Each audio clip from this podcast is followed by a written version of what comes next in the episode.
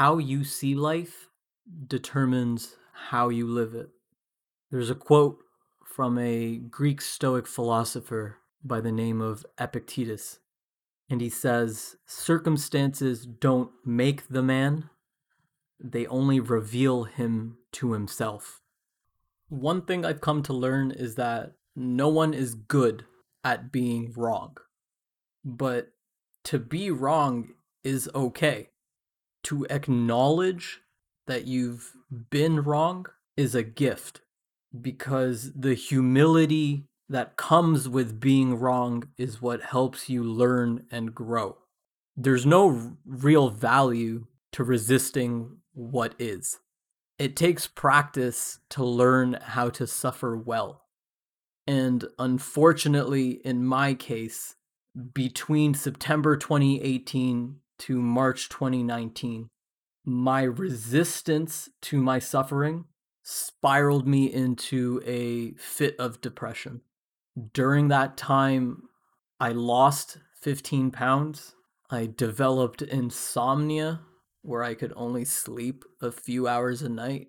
I began to lose some of the hair in my beard as a result of stress induced alopecia. And the depression itself led me to think and almost act upon some of the most negative thoughts I've ever contemplated. Instead of trying to move on from a situation and a set of circumstances, I was suffering from daily internal conflict with no right answer. And it wasn't until later that I came to realize that the common denominator in all of my suffering was me. And that suffering of any kind is the true access point to bliss and enlightenment, or what I've referred to as before as nirvana. March 17th, 2019, it was a Sunday, St. Patrick's Day, was my first spiritual experience, my first taste of nirvana. And it was experienced in extremely unconventional means involving the use of heavy psychedelics at a concert venue, the Phoenix nightclub in downtown Toronto. And it's hard to put into words exactly what that experience was. But that night revealed some of the biggest truths in my life. And the thing about truth is that the biggest truths aren't original truth isn't meant to blow your mind, it's supposed to be within reach. And on that night, the message that was clear to all of my senses was you are right where you should be. And there was this feeling of supreme liberation when I heard those seven words. You are right where you should be. No thoughts of those last six months came to light. No thoughts of what tomorrow might bring came to light. There was nothing on my mind. I was simply present and connected with all my senses. I could see what was in front of me. I could feel what was around me. I could smell what was in the air. I could hear the music clearly. And that was it. No more, no less. And that's what I mean when I say that the biggest truths aren't original. Of course, in that moment, my mind was blown that something so simple could be so profound. But the answer was in front of me all along. It was something that was within reach from the start. But it wasn't until I heard those words in that environment that I began to understand the true meaning of what it means to be present in the here and now. But I would be remiss if I didn't say that the magic mushrooms and ecstasy in my body that night didn't play a significant role in helping me clear the gray clouds in my life. Because the truth is, when psychedelics are used in a responsible and and there's a big asterisk after that word, but when they are used responsibly, the positive effects can be profound.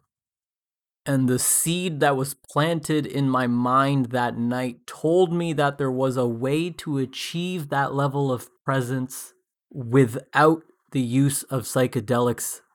And in the year that has followed and still follows, I've made it my pursuit to figure out how to feel that level of presence more often, more clearly, and with greater depth.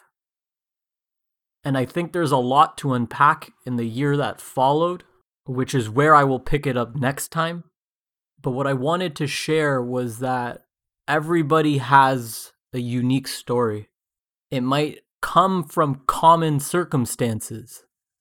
In my case, my depression was set by a really bad breakup that I couldn't process and handle at the time.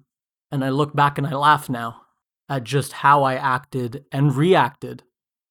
But I know I have the tools now and the courage to face my sufferings head on.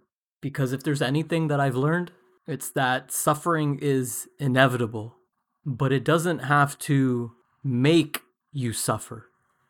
There's only one thing that we can ever control in a situation, in a set of circumstances, and that's how you react. And a lot of what stops us from reacting how we should, which is by simply observing, is that we don't give ourselves enough space to breathe internally. When we encounter a problem, we're so quick to judge, to compare, to go down these rabbit holes, not fully understanding that although that problem might exist, although you might feel that certain emotion, you might feel sad, you might feel angry, you might feel depressed, that emotion itself should only be a momentary ripple in time, a brief physical and mental change. But our feelings, the subjective experience of an emotion. That's something that we can control with practice, with mindfulness, so that we don't become defined by our circumstances and our problems, and that we can give ourselves the space to be free and liberated from those sufferings and allow ourselves to be present with what currently is and what is real not a figment of your imagination, but truly what is in front of you and real. So, as you continue your week, I hope that at some point you can stop what you're doing and do nothing at all, whether that's for a moment, a minute, or just a couple of minutes. And I hope that can help to clear some of the gray clouds that you might have in your life and use that moment to see the clear sky that is. Because if you have any doubt or anxiety about any of the circumstances in your life, it's helpful to remind yourself that you are right where you should be. I look forward to our next session. Stay safe be well, and happy Monday.